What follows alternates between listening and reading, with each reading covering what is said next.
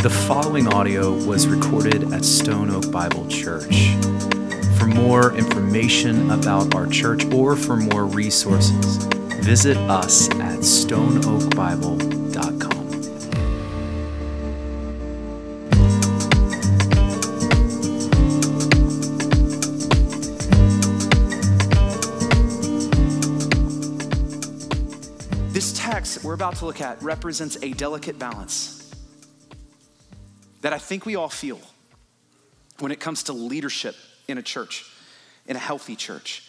Um, it points to a balance that we have to have together. And um, this balance can be boiled down really to two phrases. This verse is going to center on, on, on this this morning, and I want to give it away all up front. This is the balance that we're going to see in this text. So, what we see here is the, on one hand, the protection of leadership or elders, being balanced with, on the other hand, the protection from leadership and elders. We see this balance protection of, protection from. And God's plan for his church is to have a healthy balance of these things together in his church. And, and what we're gonna see, especially toward the end of our time in this text, is my goodness, do things fall apart when we lose one of these or the other? We get off balance.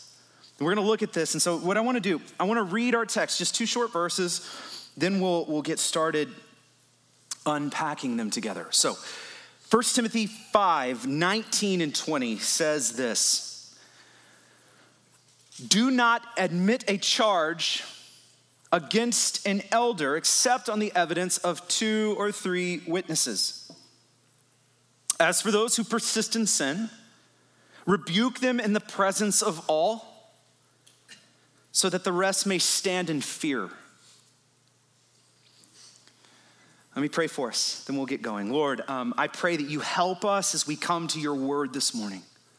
Would you guide us through this? Would you show us what your heart is for your church, for your people, for your leaders, for your members? Would you show us how we can represent the gospel well in a way that promotes health and glorifies you in every way? In Jesus' name, amen.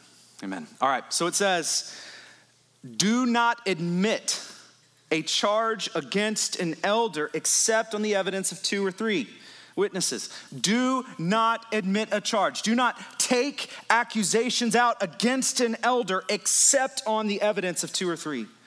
Now, I want to talk about what this is and what this is not. Um, first of all, what is this? This is, church, a protection for elders a protection for the elders um, to have against being falsely or maliciously charged or accused of something. And, and by the way, this is not a new thing. Um, in fact, what Paul is doing here is really, he's kind of just restating the law. He's restating the Old Testament. Um, I'll put this up here. Deuteronomy 19:15 says, "A single witness shall not suffice against a person for any crime or for any wrongdoing or wrong in connection with an, any offense that he has committed, only on the evidence of, sounds familiar, two or three shall charge be established. This is exactly what Paul is putting before them in the context of the local church. There's a commentator um, who says it like this the church leader should enjoy at least as much protection as the ordinary Jew had under the law right? So that's what we see here. This is not new, but this is so important. And, and why is this important? I want to bring out a couple reasons. Um, number one, this is a protection for the elder. Um, specifically, this is a protection for the elder's character. And, and, I want to bring this out. I think we all know what I mean when I say this because we live in a day and age where I think we would understand this really well. In the world of social media, and in the world of cancel culture, we know how serious character assassinations can be. Not just in the church, but, but everywhere. We know how important it is to have this kind of protection in place for leaders, both inside and again outside of the church.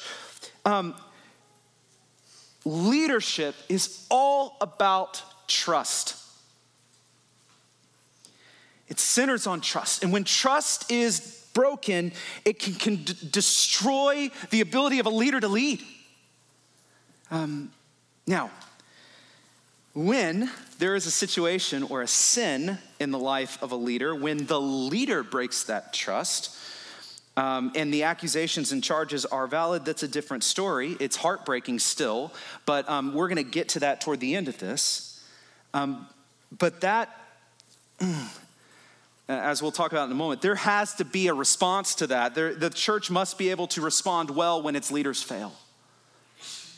But here's the thing what about when accusations are made that are not true and they are, that are unfounded?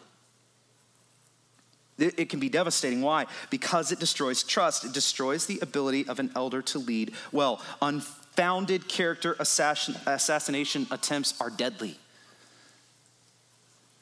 And again, I think we get this, and, and um, because we see it a lot. We see this a lot. We see in our age of social media, it's like the wild, wild west of this kind of stuff. Like we blast people all the time, accuse anyone of anything, put it out there, boom, it's out there, and then ripples. I mean, it's this is the world we live in, and we get this, but that destroys trust. It leads to crazy anarchy. Just go to Facebook. It's what it leads to. And, and listen, we know that that's what the world is like out there. In fact, I'm just gonna call this out. We have an election year coming up. Buckle up, because we're about to see this again on display. Um, get ready to hear it in the news. Do you, do you miss political commercials? They're coming. Uh, how about the things that we call debates that are not debates, that don't talk about arguments, but that are just opportunities to assassinate character on live television? We're about to see this on display for us in, in HD. But that circus has no place in the church. Our text today is saying loud and clear leave that mess to the politicians out there. They're going to do enough of it. Leave it to social media. But in here, Paul says, don't admit a charge against a leader, against an elder, except on the evidence of two or three witnesses. And with this, I, I, want you to hear me. Again, this is not just about the elder. Uh, the elder is not the only character at stake here. This is a protection for the elders that is good for the community, it's good for the church, it's good for the gospel in the community because when the church leaders face baseless accusations, trust is destroyed. And when trust is destroyed, it harms the elder, yes, as a person, it harms the elder's family but beyond that, it impacts the health of the local church and the stability of the church. We all have a part to play in this. It impacts the way our community sees the church as a whole when we're, you know, blasting each other and hurling grenades at each other. When we badmouth and attack leaders in the church, and we talk about them to others and have accusations that just have no real basis, or when we just get in the practice of just speculate, speculate, speculate, speculate, post, post. Like when we do these kind of things, we do real damage for the local church. And Paul, again, is putting this before us leave that business to the politicians. Don't bring it in here.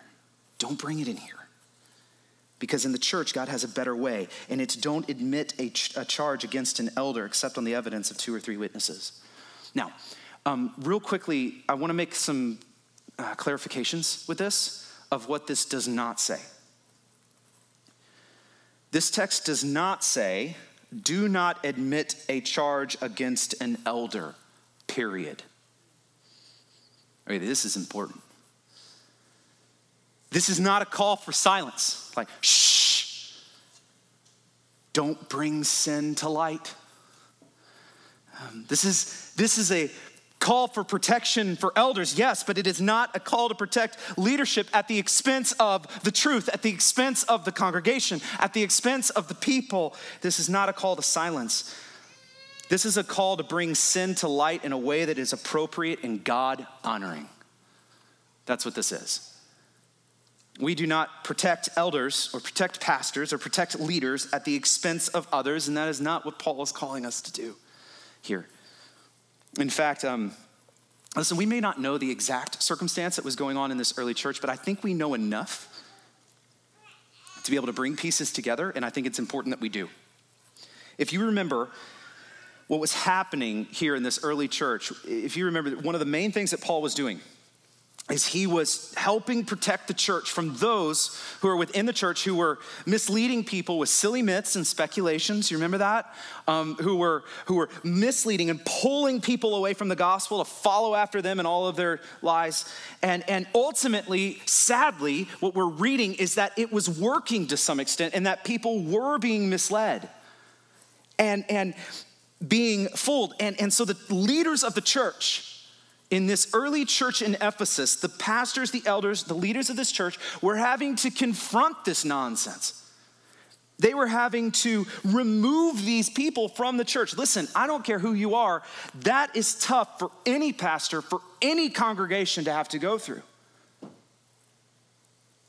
And with that context in mind, you can understand why this text is so, so important because one of the deadliest tools of the enemy is to destroy trust. Because if elders lose trust, they would not be able to respond well to attacks, very real and dangerous attacks to the church. And more people would have been misled away from the truth of the gospel. This is serious. Um, more people would be hurt. That's why this matters. And so please hear me. This is not a call for silence. This is instead a call to handle ourselves in accordance with the word of God to handle this appropriately in truth and grace and to take sin seriously. To call out sin and to do so appropriately. And I want to make one more clarification. Um, listen, although this text is primarily dealing with elders, we've seen that. Um, this is calling for protection for elders. Listen, what Paul is revealing here is not exclusively for elders. I know I've already told you to look at Deuteronomy 19, which says, hey, listen, one single witness isn't going to do it. You need two or three to bring up. Okay, listen. We are going to see this not only in Deuteronomy, but I want to point out the very words of Jesus in Matthew 18. Matthew 18 is one of the most direct scriptures in dealing with sin in the church.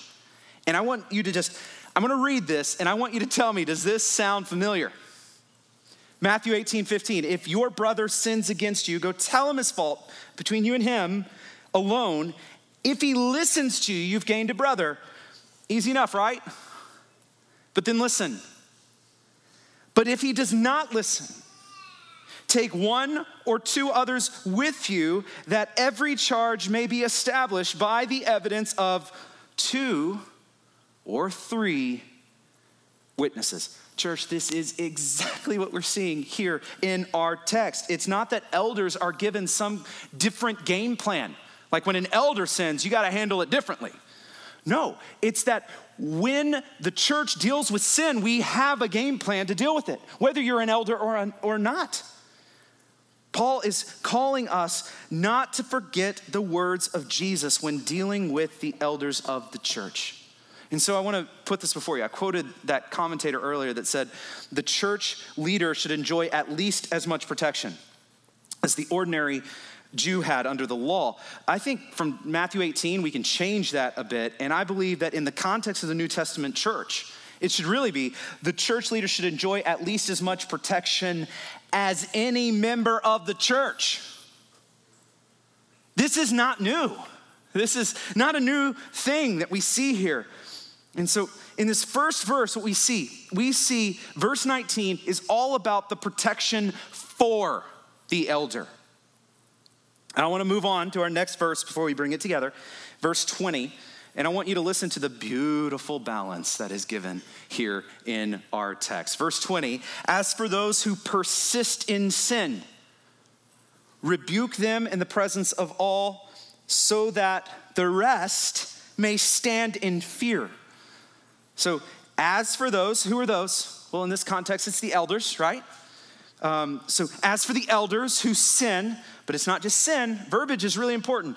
It's not just like a one off, an elder made a mistake. No, listen to the verbiage. As for the elder who persists in sin, continues in it, walks in it. This is not like an isolated occurrence. This is an ongoing sin.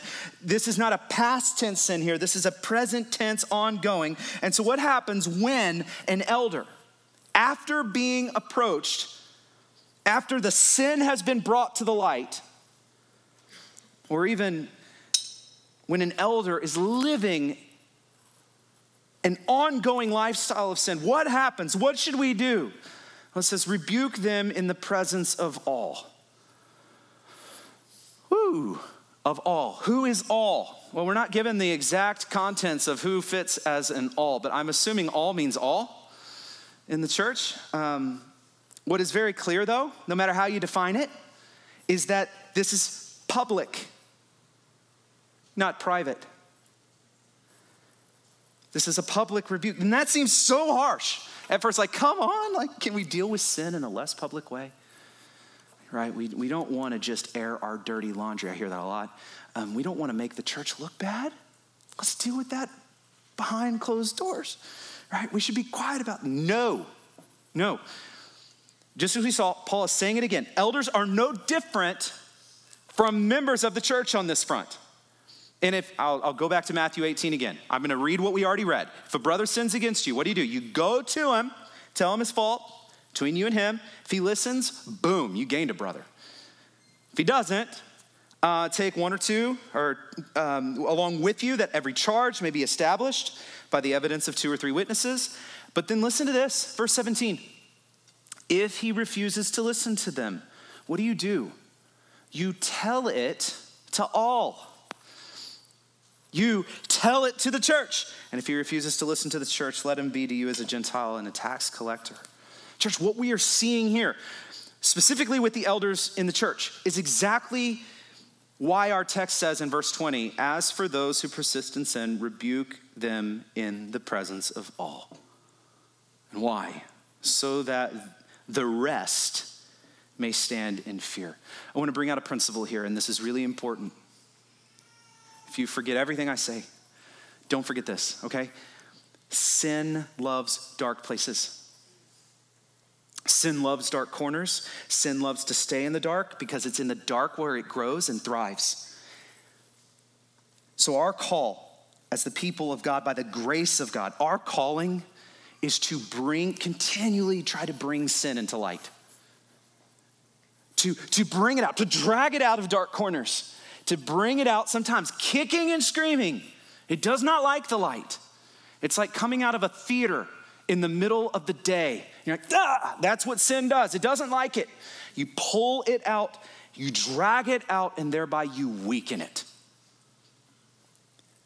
This is why, if you are here and you this morning would say, I'm struggling with sin, if you're battling with sin right now, Maybe you have a sin that you have in secret, it's tucked away, it's in one of those dark corners where no one can see that mess.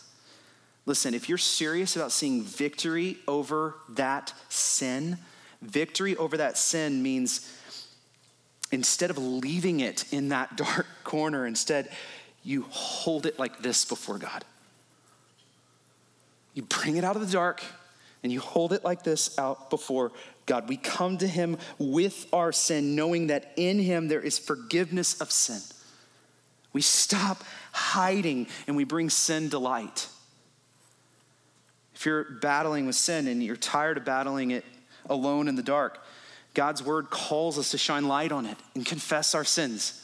Um, we stand on grace and truth of 1 John 1 9 that says, if we confess our sins, he is faithful and just to forgive cleanse us from all unrighteousness. See, you can't battle sin in the dark, it's the strongest there. You can't battle sin if you're more worried about hiding it than you are about killing it.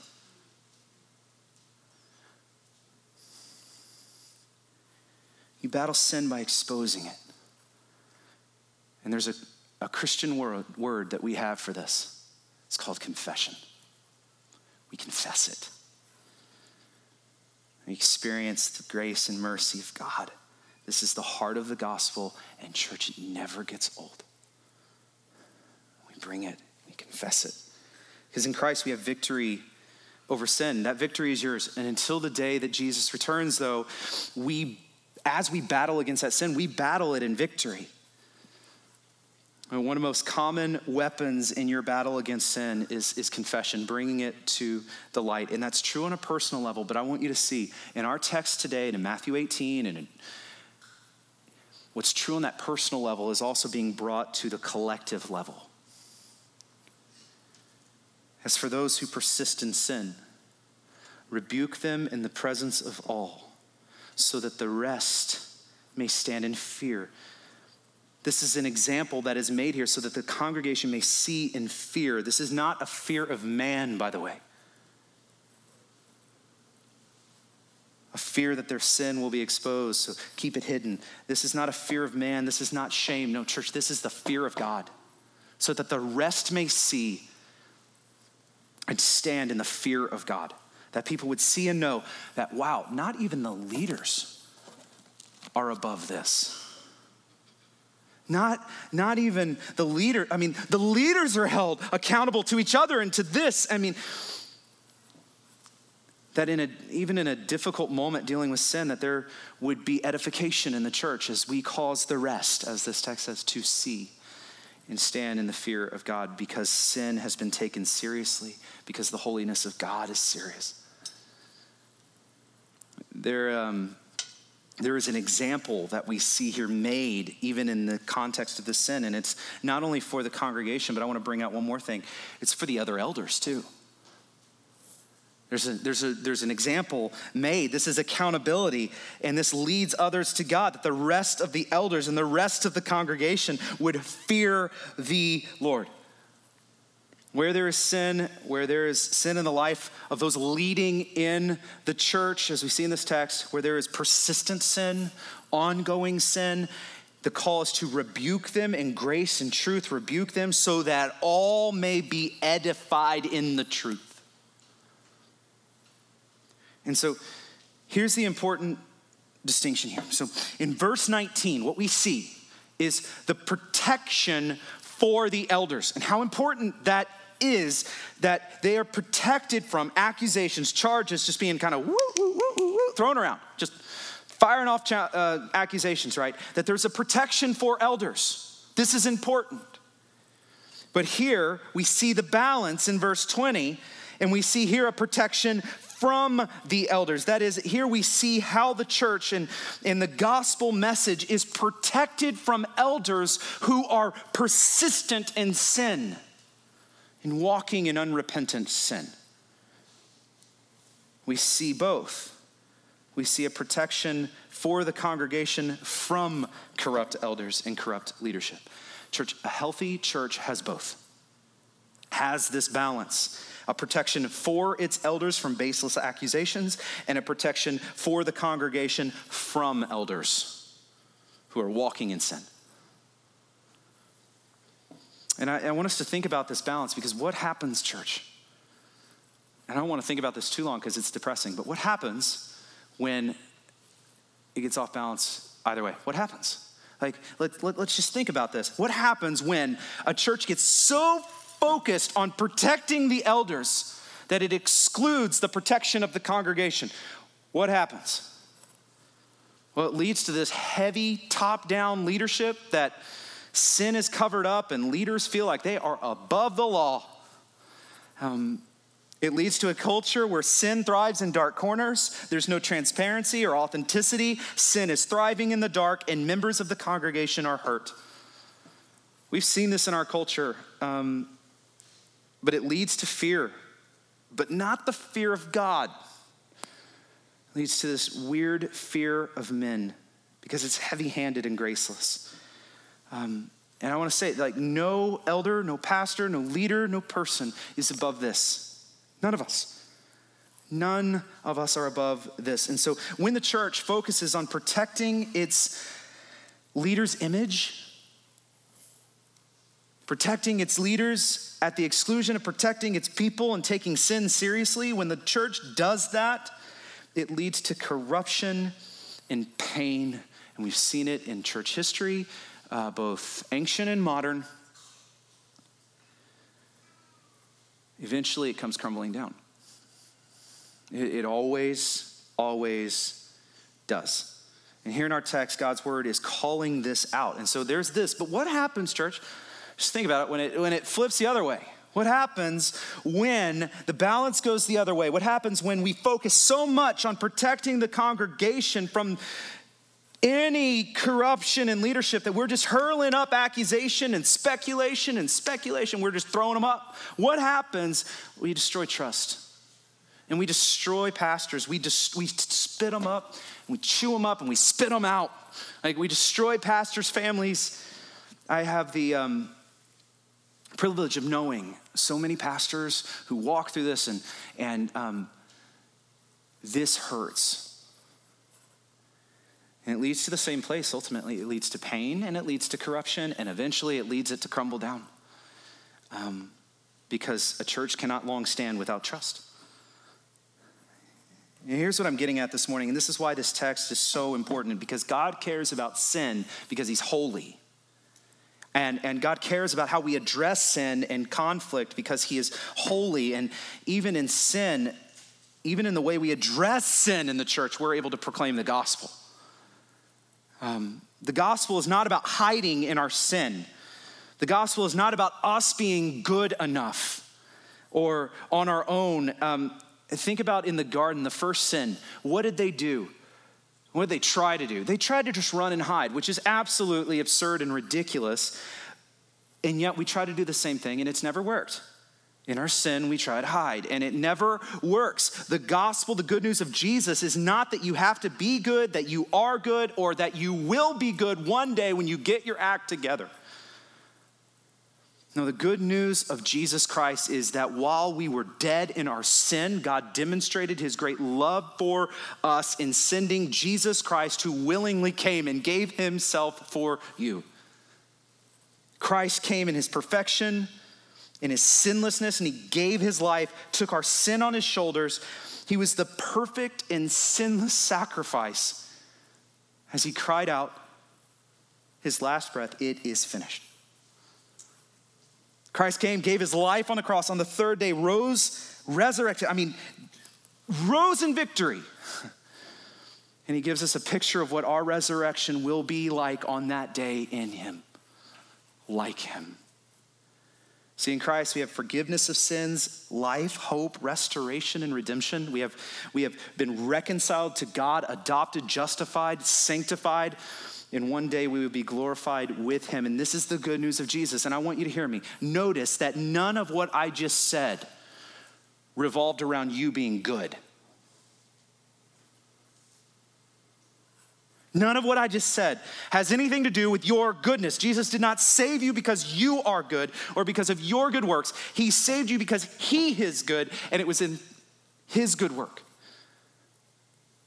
Jesus did not save you because of this hope that one day you're going to have your act together and one day you're going to be good. Jesus saved you because he is good yesterday, today, and forever. This is the gospel. And because of that in Christ, we're not about hiding sin on a personal level or on a corporate church level. We're about bringing out the sin out of the dark corners so that in Christ we can walk in forgiveness. We are victorious over sin, so that now in Christ we confess our sin. And this is what our text is about. It's about us taking sin seriously because God takes it seriously, um, even and especially in our leadership. And um, I want to close with this. I want to give us two takeaways on two very different levels this morning. And um, I'll start with one. Uh, takeaway number one, action step number one is I want us to look at our own hearts and I want us to start with ourselves. Listen, if there is one issue in the church that I think that we as the church are the least equipped to deal with, this is a big statement, um, but I mean it. You know what it is? I don't think it's theology like um, eschatology, soteriology, just add any of the ologies. I don't think are, they're those. I mean, I love those, those are important. I also don't really think it's even biblical literacy, although that is definitely an issue. I don't think it's missional living or discipleship, although those are very vital and important. If there is one issue that I see in the American church more than any other issue that we seem completely ill equipped to handle, it is biblical conflict resolution. I think there's a lot of reasons for that, and I don't want to spend all morning like coming up with them. Um, but what I mean by this is what do we do when a brother or a sister sins against us? How do we handle sin? What do we do when there's sin or there's conflict in the church? Because here's the thing if you stick around for long enough, it will happen. Jesus says that in this world, the world's gonna know your mind by your love for one another. And the fact is, is that loving one another will involve some form of biblical conflict resolution. We must be willing to Matthew 18 with each other. And so, the first call, the first action, the first takeaway, I hope this doesn't catch you off guard. Um, it has to start with us. So, has a brother or a sister sinned against you? Have you, don't try to justify yourself, sinned against a brother or a sister? Specifically, has a leader hurt you, sinned against you? I want to encourage you to look at Matthew 18. Start in verse 15 and go to them in love because of your love for Christ and for them. You don't hide that sin. We don't ignore it. We don't just leave. We, we, we bring it to light and live out the gospel together. Um, I love our church, and I love what God is doing in our church right now. This is a really beautiful and special season. But there's also one other thing I know, and that's the enemy does not love it so much. And if he wants to do anything. he doesn't want us to be a healthy church focused on the gospel. And so, how can we live out this text? It starts with us living you know, it starts with us living this out together that we would Matthew 18 with each other, that we would 1 Timothy 5 with each other, that we would not ignore sin or let it thrive in dark corners, but we would choose to do the hard thing, which is to engage with our brother and sister when we see sin. That is so hard. Some of you maybe have followed Jesus for 40 years, and that has never happened once or been demonstrated for you once. And this is what I mean when I say that it's an issue in the American church. That we would live out James 5 16 that says, Therefore, confess your sins one to another and pray for one another. Starts with us. Application. Action step number one starts with us. Um, but I have a second one, and this one may sound a bit unexpected, and that's okay. Um, I want you to think about this text in light of the body of Christ as a whole. I want you to zoom out, not just about Stone Oak Bible Church, but about the church as a whole. Paul says in our text, do not admit a charge against an elder except on the evidence of two or three witnesses. As for those who persist in sin, again, rebuke them in the presence of all so that the rest may stand in fear. Here's the reality I know that many of us have come from a place of hurt that some of us have gone through painful situations in the church having to do with leadership. Um, honestly, I've been there. I would include myself in that number. Um, and I know that it is so easy in our flesh to want to just lob accusation grenades. Let's just lob them. Um, against other elders or other leaders and other ministries or other churches to just accuse them. And I don't want to downplay this at all because I know you might be coming from a very real place of hurt with very real, legitimate charges. And I've been there. But here's the question to the best of your ability and in the things that are in your power, in the situation you face, have you lived out this text in 1 Timothy 5 19 through 20? Um, and in asking that question, I know that there are times that honestly often that that's it's not even possible for you maybe you've been shut out or ignored or pushed out and i get that it happens but with what is in your power can you live out 1 timothy 5 meaning let us confront sin not run or slander or ignore let us, for as much as in our power, live out Matthew 18 together. And here's the thing even when it's not possible to bring the restoration that we hope to see, even then, let us speak truth in love. And, and what I'm getting at here is let's not sin in our reaction and our response to being sinned against. You follow me? Like, let's stop the spiral.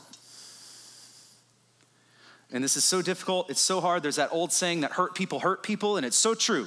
If you've been hurt, you know you're geared up to hurt someone else. Like it's just true. And so our temptation may be to push back on that and to push back. But listen, I want to encourage you that in Christ and through the power of the Holy Spirit, we can stop this. And thereby bring real healing. And so the number one thing here is this we stand together on this, we believe this, we follow what this says we trust this. And so, are you willing to live out 1 Timothy 5, to live out Matthew 18 with your brothers and your sisters, to take the more difficult path? And I mean this. It's, it's more difficult because there are more churches on every corner than you can count. And so if a brother makes you mad in here, go over there. That brother's not there, and you can start all over and, and that it hurts our ability to call out sin. And I want to encourage us to be different. No matter what your background has been, no matter what brings you to this place, I promise you that one day someone in this room, if you stick around long enough, is going to hurt you. When that happens, it's not that we're doing something wrong, it's that we're doing life together as broken sinners in need of the grace of God. So, how will we respond in grace with each other? My prayer is that we will respond like this. And um, I want you to think of Romans 12, just as I finish this out, that says, Repay no evil for evil. But give thought to do what is honorable in the sight of all. And I love this. If possible, so far as it depends on you. I love that clause. Live peaceable with all. Are we willing to be this kind of people together? Um, because this is what it's going to take to live out that balance. That's what it's going to take. That's what it's going to require of us to have a healthy, godly, gospel centered culture in here together as the church. So, whether you're here, uh, uh, whether you're an elder or not, listen, it starts with you. No leader is above this. It starts with you, it starts with me. It starts with us to bring this balance. Amen?